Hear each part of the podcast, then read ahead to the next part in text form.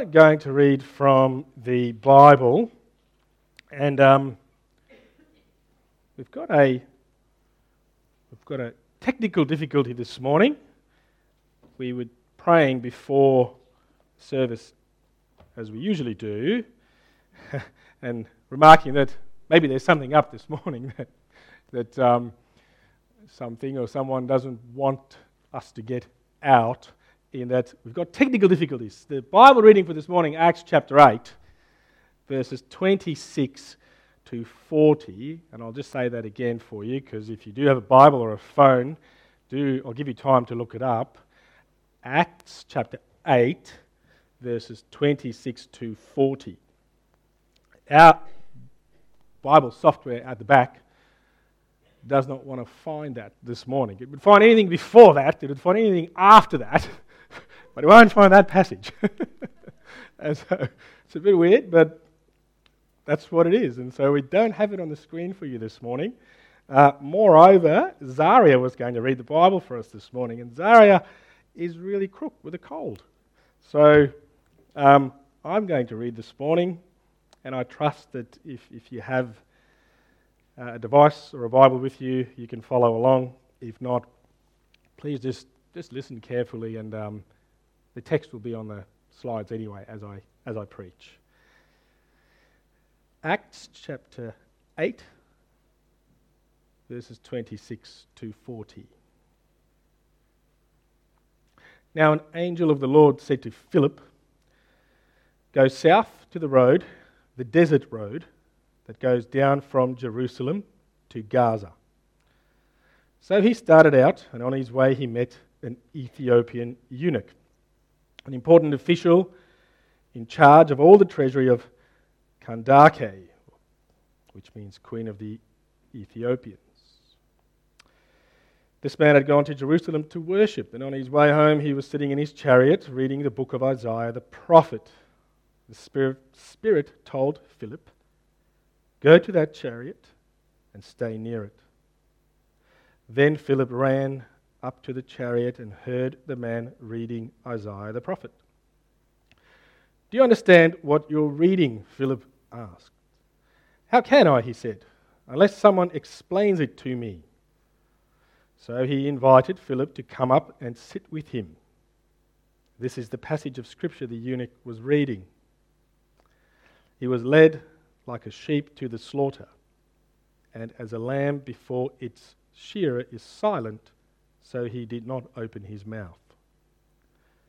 In his humiliation he was deprived of justice. Who can speak of his descendants? For his life was taken from the earth."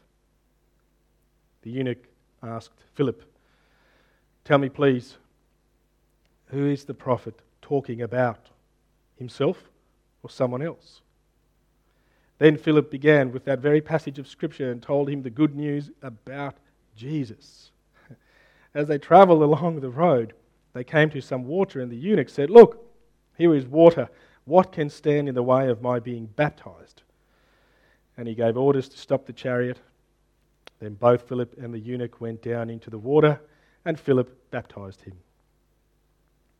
When they came up out of the water, the Spirit of the Lord suddenly took Philip away, and the eunuch did not see him again, but went on his way rejoicing. Philip, however, appeared at Azotus and travelled about preaching the gospel in all the towns until he reached Caesarea.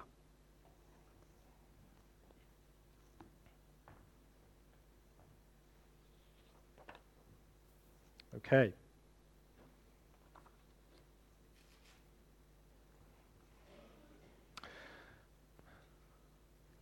Sometimes when you work with a passage of Scripture, things just kind of line up, and you go, "Hey, this is cool. I can make my points all with words that alliterate, without choosing such awkward words to make your alliteration work. It kind of naturally leans itself to it, and this morning's one of those instances. I think what we see in this reading is we see three characters at play in it. There's a seeking soul in this passage.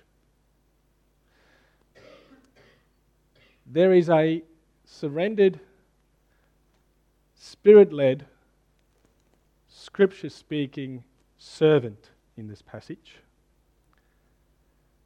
And then there is a soul-seeking sovereign in this passage. Okay?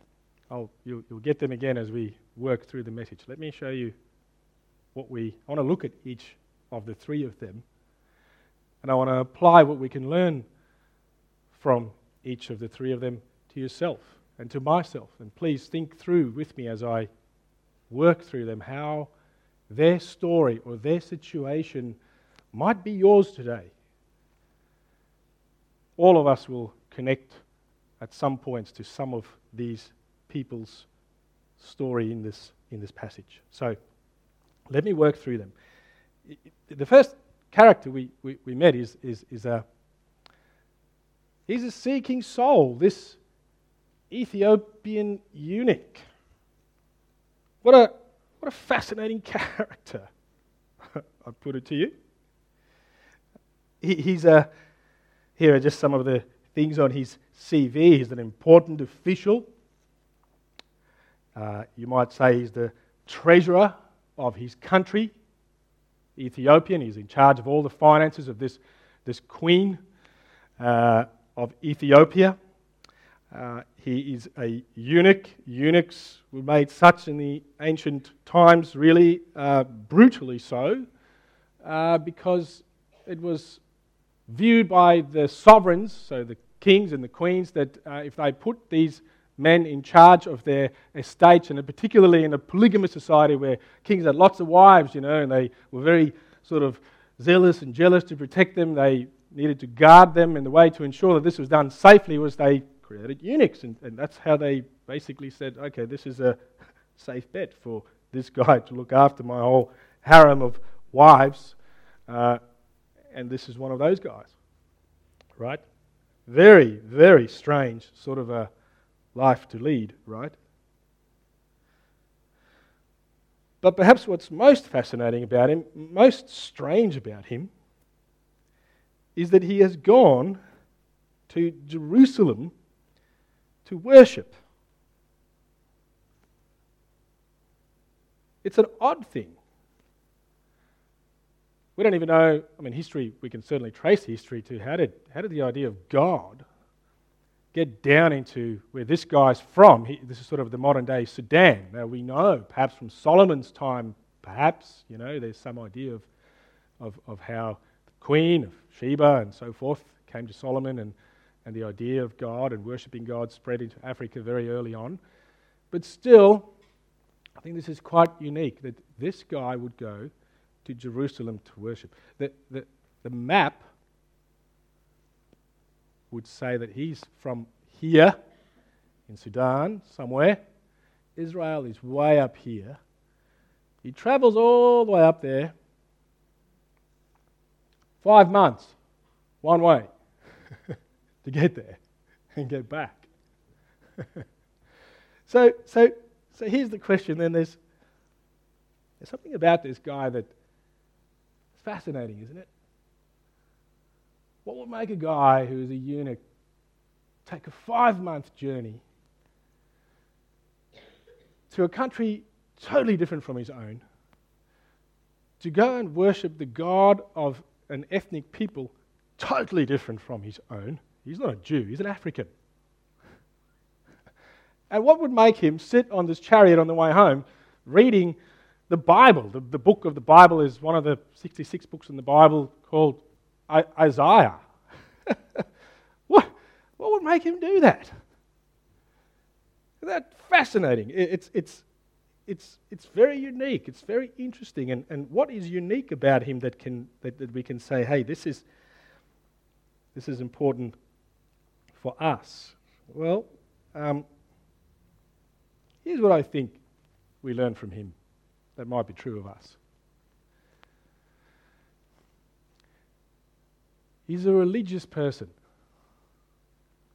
He's very serious about finding something in life that would give him peace, ultimately that would give him joy, ultimately that would make him look at life, I think, and say, I have found what life is about.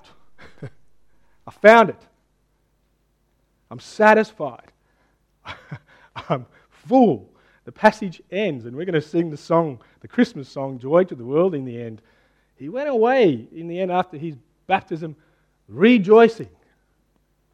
He found something in this encounter that I think he's been looking for all his life. And the interesting thing is, he has looked for it in religion. He didn't go look for it in drugs. He didn't go look for it in money. He didn't go look for it in alcohol. He didn't go look for it in sex. He didn't go look for it in... Maybe he has prior in his life, but certainly up at this point you can't say that, no. He's looking for this joy. He's looking for this satisfaction, this meaning, this purpose, all of the fullness that he's yearning for in religion. He'll travel 5 months to a country not his own, to worship the God of a people not his own, in the hope to find it.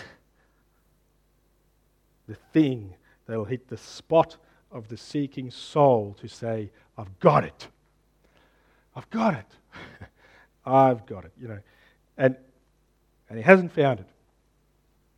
He's sitting on his chariot. Maybe he's jaded.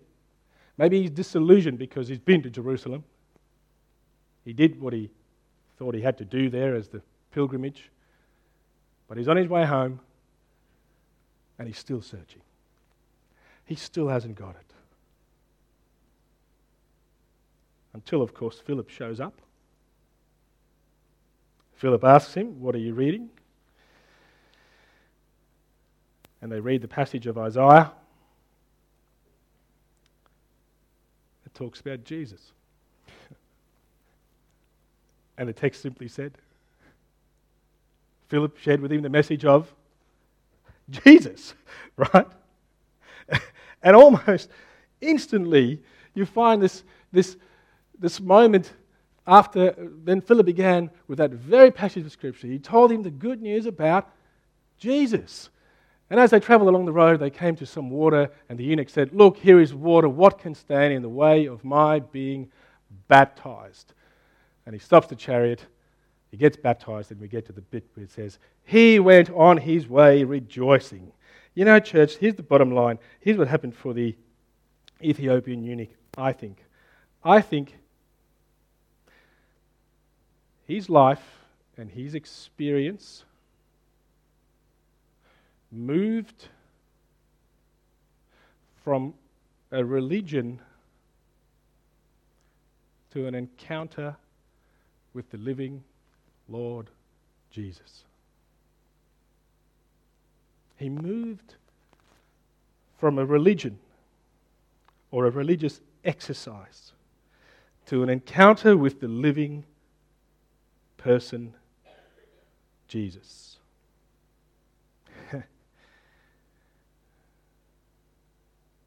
Here's a story in 1654 of French philosopher and physicist Blaise Pascal. He was reading his Bible in his room, which he was doing for a long time in his life. Went to a lot of church services. Read his Bible long, hard, often. And then something astonishing happened. Here's what Blaise Pascal writes in his diary. Monday, 23rd of November, from about 10:30 in the evening till about 12:30, fire, certainty, feeling, joy, peace, God of Jesus Christ. Isn't that potent? You see, with the eunuch, with Blaise Pascal, what every other Christian before, after, and in between them have in common is that there is this move from a religious exercise to an encounter with Jesus. And so here comes the question for us this morning, and I know there's a fair bit of grey around this that I won't be able to fully explore.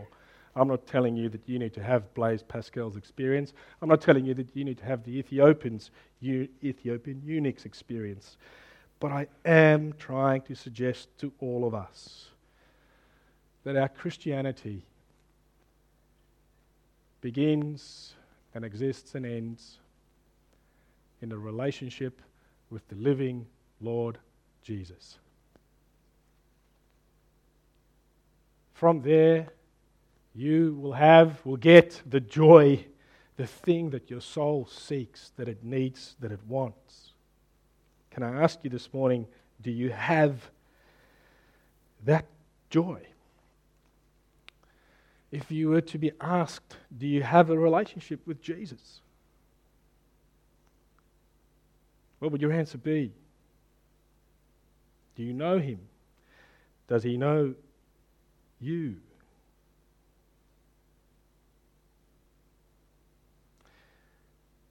I'm not prescribing to you a formula. There's no set experience. But in my observation, generally, people know the difference between practicing a religion and knowing Jesus. And you'll know the difference too. One way or another, in your unique experience, you'll know the difference. And you may ask me the question, but how will it happen? What does it look like for me to meet, to encounter the living Jesus? He's not here. It's a bit awkward. It's a bit strange. What should I do? Let's say I am convinced that I don't know the living Lord Jesus.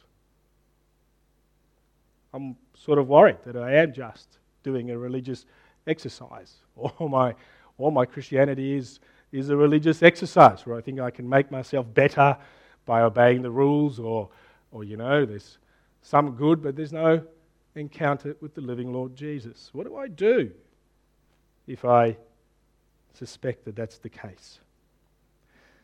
Well, it's very simple, really. Let me just read to you a promise that we have in Scripture from Jesus himself. Jesus says this, he says, "Which of you fathers, if your son asks for a fish, will give him a snake instead? Or if he asks for an egg, will give him a scorpion? If you then, though you're evil, know how to give good gifts to your children, how much more will your Father in heaven give the Holy Spirit to those who ask him?"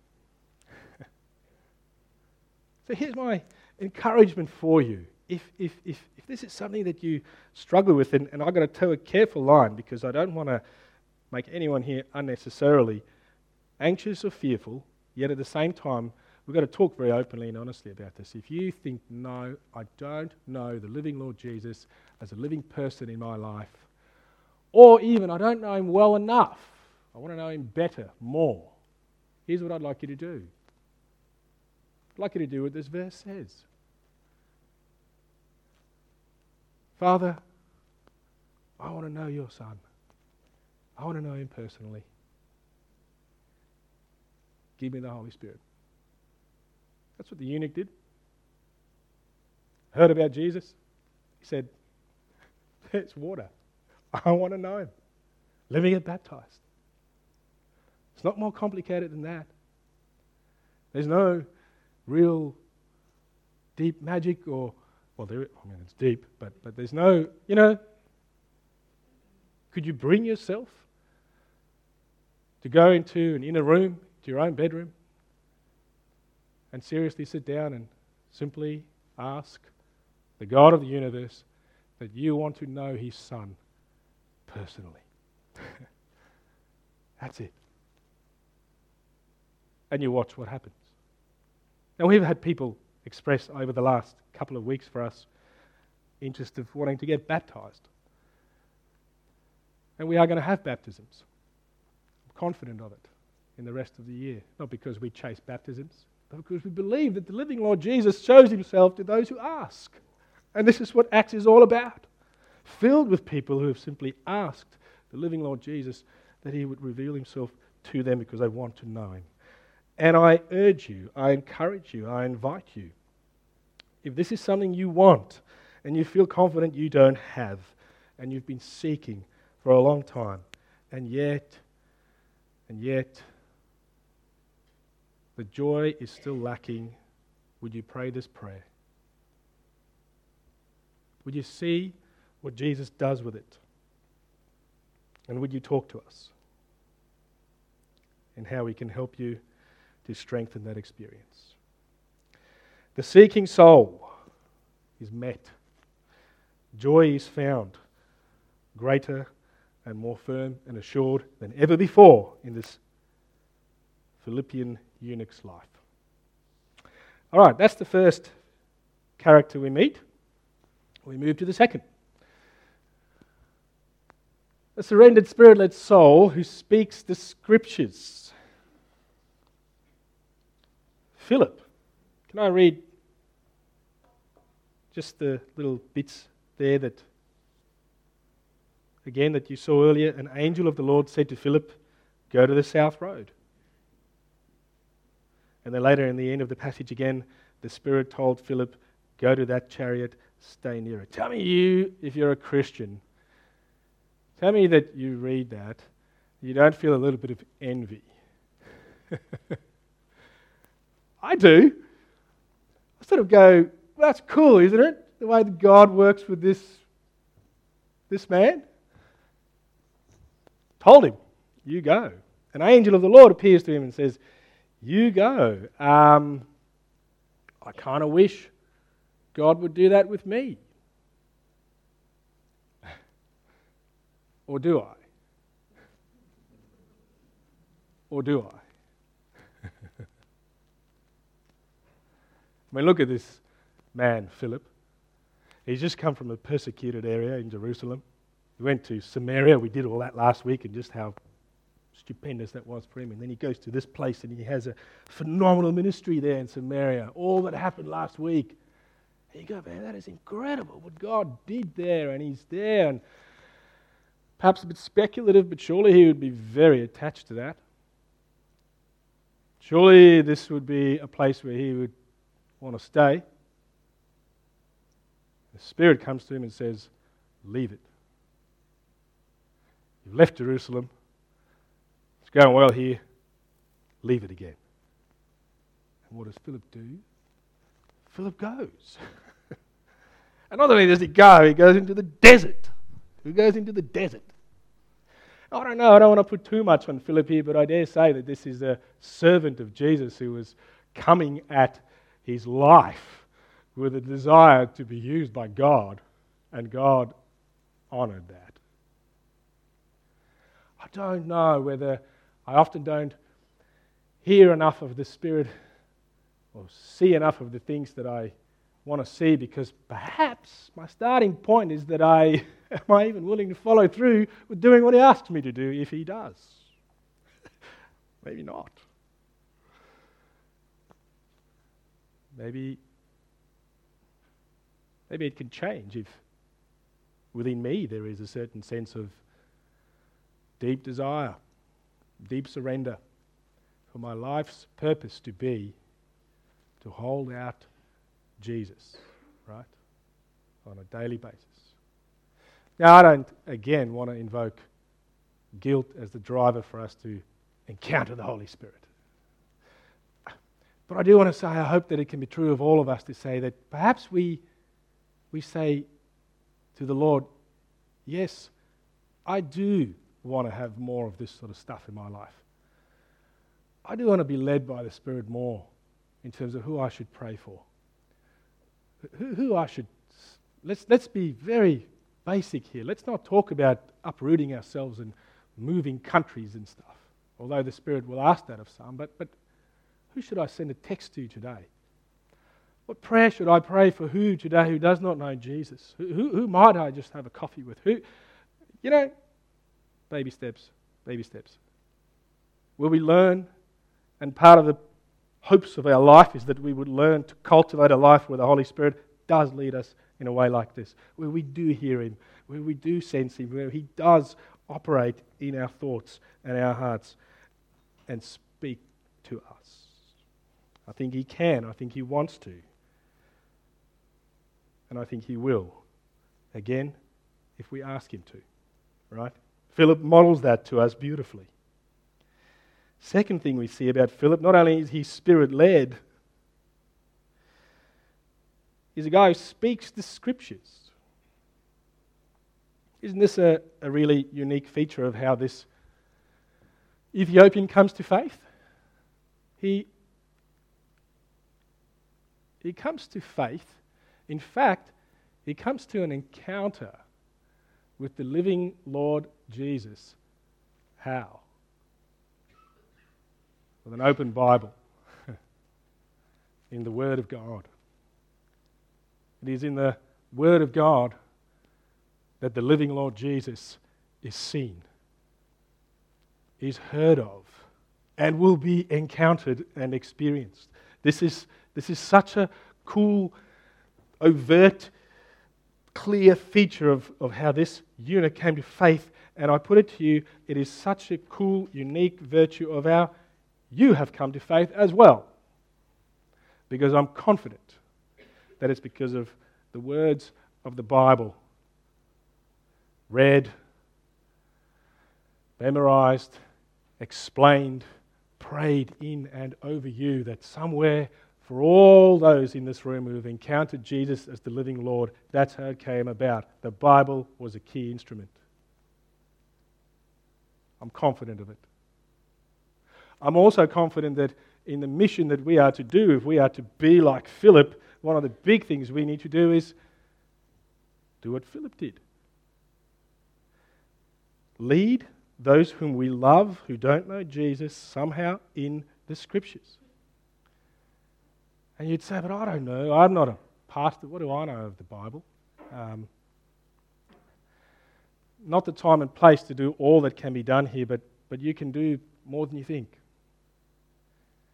You know, if it's again texting the correct Bible verse or a helpful Bible verse to the person who you know is suffering on a particular day, that makes a huge difference.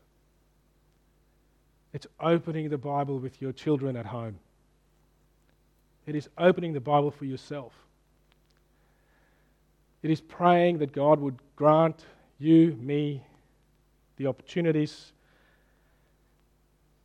to invite those who we love and say, can I read the Bible with you?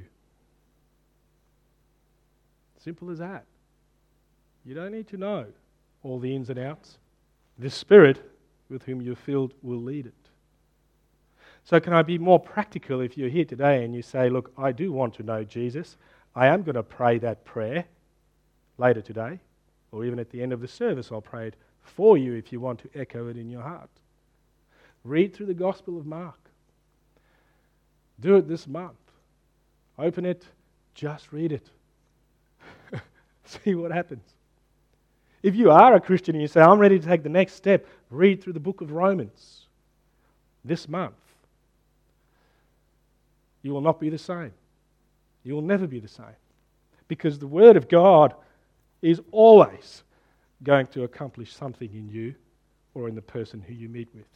I'm staggered at the amount of times where I meet with someone. You know, yesterday I met with Omanelle Grunewald in the nursing home. And she said to me, when my time comes, it'll be Psalm 42 that I want to have read. And we read that psalm out. And I encountered, I think, the presence and the power of the living Lord Jesus in that nursing home in an astonishing way. And I was reminded again of just how simple this is. Read the Bible. Read the Bible with those who you love. Read the Bible for yourself. Read the Bible with those who you want to come to know Jesus. Lots more can be said about the difficulties of that. But I'll leave it there and simply say it is remarkable how simple it is to lead someone to encounter the living Lord Jesus. If you can read the Bible, you're well on your way. All right. That's what we see from this servant. He's a Spirit-led servant. He's a Scripture-speaking servant. This is how we ought to be as followers of Jesus. Spirit-led, Scripture-speaking servants. Now let's finish off. Third point. Third character we met is a soul-seeking sovereign. Soul-seeking sovereign. You know how you watch sometimes a photo or a picture, and the person takes it up close, and you can sort of zoom out a step, you see a bit more of the picture, and you can zoom out a bit more, and then eventually you sort of see the grandeur of the full panorama. I want to do that under this point, because I think we see three things about God here that really isn't something that speaking to something we must do, but it is something that should speak to you and me about, wow. Wow. This is who God is. This is the sort of force and power at work behind the seeking soul and behind the surrendered, Spirit-led, Scripture-speaking servant. This is sort of the overall power that drives all those things. This is what this last point is all about. Okay, so let me say three things, three stages of zooming out. Number one, how amazing is it to see God's hand at work in the details of a person coming to faith? Look at this eunuch. Think about your own life. You believe in Jesus. How did that happen? I'm confident that there were many details. It wasn't just one person, one conversation. Many years, many details, many people, many books, many sermons, many everything. And you know what you're meant to see behind all of that? The hand of God who worked it all out in all its details in your life. Look at this eunuch. He's in the desert on the way back to Sudan. What are the chances? For dude running up to his chariot and asking him what he's reading. What are the chances that he'd be reading Isaiah 53? What are the chances that Isaiah 53 is about Jesus? What are the chances that there's water there? All those sorts of things. It's remarkable, isn't it? Let me read to you a quote. It's a bit lengthy, but it's one of the authors who really guide a lot of my thinking on Acts. Here it is. I want you to think about the day when you might be in eternity in heaven. This is where he gets us to think about. One sometimes muses that when heaven is entered, everyone who arrives there will be found at some point encircled by a significant group of praising people, comprising all those who contributed in any way to that individual's salvation. All those who prayed for them, all those who reflected Christ to them, all those who cared for them, all those who helped them to believe, all those who taught them some aspect of the gospel, whether through books written or movies or videos created, all those who witnessed to them, all those who preached the good news to them, all those whose sacrifices and service made possible the ministries which at particular moments influenced them towards Christ, from their earliest moments to their final commitment. Every conversion is a miracle of divine grace, but it's also a miracle of divine orchestration, human complementariness and community. If you know Jesus, it's a miracle of the details that God has placed in your life come to know him. God is good. God knows what he's doing. But more than that, let's zoom out just one piece here. It's not only that there's something unique in the little details of the eunuch's life that led him to Jesus. Zoom back with me a number of thousands of years. In that very book, Isaiah, here's a promise that God makes. This is what the Lord says. The eunuchs who keep my Sabbaths, who choose what pleases me and hold fast to my covenant. To them, I will give within my temple and its walls a memorial and a name better than sons and daughters. I will give them an everlasting name that will endure forever. What? God promised what would happen to that eunuch in the desert thousands of years before. He made a specific promise to a specific people, as weird and strange as eunuchs. So what's the bottom line? This is a theme that repeats in Acts. No matter how weird you are, no matter how unlikely you are, or how unique you are as a person with a unique burden, you have a place in the heart and the promise of God. Thousands of years ago, God knew you. He knew your life, and He knew that He wants you. He did it for the eunuch. He's doing it for you. But not only is it sort of that level of zooming, let's zoom out one more. Oops. Let's go to Genesis. Genesis tells the story of a man called Noah. Noah has three sons, Shem, Ham, and Japheth, and they kind of eventually populate the whole earth, and don't have time to explain all that, but these three sons, they go out to these different parts of the world. Shem is here, Japheth is here, Ham is here. It's Ham, in the biblical account, from whom all the African nations come. They stem from Ham. Okay? This is going literally right back to the beginning almost of humanity. Where's this Ethiopian from? He's a Hamite. He's a descendant of Ham. Finally, after thousands of years of history working itself out, God delivers on the promise that He made. But all the sons of Noah will be gathered in. Again, why raise that? I just want you to see the greatness and the glory of God. You and I, and we'll get to that, are Japhethites, Westerners, Europeans. God's design, God's desire is that the entire world will come to Him. Members from every language, tribe, tongue, all included, invited to encounter the living Lord Jesus. All right, let me finish. Ethiopian went on his way rejoicing. What is the chief end of man? Westminster Confession of Faith says, what's the purpose of your life? It's to bring God glory and to enjoy Him forever. If you're here today and you say, that is the joy I want, that is the joy I'm lacking, let me pray for you now. Echo my prayer in your heart, even if it's the first time.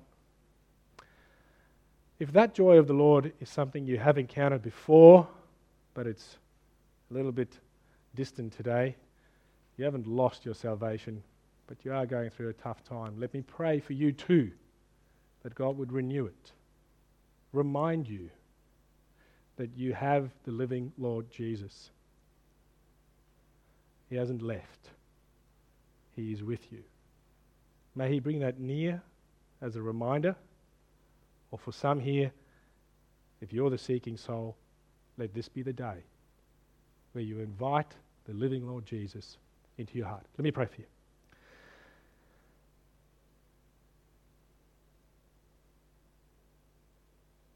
Lord, I am a seeking soul, and I'm speaking just on behalf of the person here who is. I fear and I'm afraid that the joy, the abiding joy of knowing the living Lord Jesus is not in my life. I want it to be. I'm asking you that you would enter, that you'd grant me the Holy Spirit, that today might be the beginning where I know you as the living Lord Jesus. Will you give me your Son Jesus in a way that I know, that I know, that I know, that he is real, that I know him, and that he loves me. And then, Father, I pray on behalf of others here who do know the living Lord Jesus, but for whom the joy, due to circumstances perhaps, seems far away. Would you reassure them? Would you come near me? Would you remind me? Would you afresh let me gaze upon you, living Lord Jesus, that you are with me and that you have all authority, that you love me, that you came to seek me out. And finally, Father, I pray for your children here, that you would shape and fill and fashion each of us to be more like Philip in the unique ways that you call us to be. Let us know and rely and encounter the leading of your Holy Spirit as we love those who need the joy of Jesus. Lead us in the Scriptures. Make them alive to us when we open it in our devotional times, when we read it with our children, when we read it with those who have for some reason agreed to read it with us. Will you make it alive? And Lord, may the Scriptures lead us always into the presence of the living Lord Jesus, we pray. Amen. Okay.